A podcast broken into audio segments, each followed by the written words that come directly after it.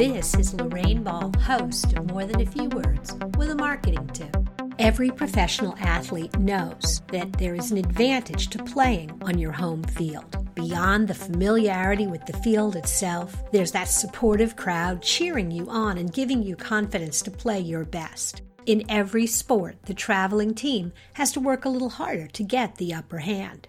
And if you sell a product or service, you know what I mean when I say that sales can be a lot like a sports competition, and it's nice to have the home field advantage. If you can get the customer to come to your showroom or your office, you've already scored the first point. But when you sell services like carpet cleaning, roofing, or plumbing, you rarely have a chance to play on your own turf. Your sales pitch is almost always done in the customer's house where they're most comfortable and you're a little off balance. To level the playing field, a little information goes a long way. Using email, social media, your website, and even printed material to answer frequently asked questions and introduce your team will prepare the prospect to say yes. So, think about creating those FAQ documents, having them available for people to find when they're in discovery mode. And don't forget to include information about your employees.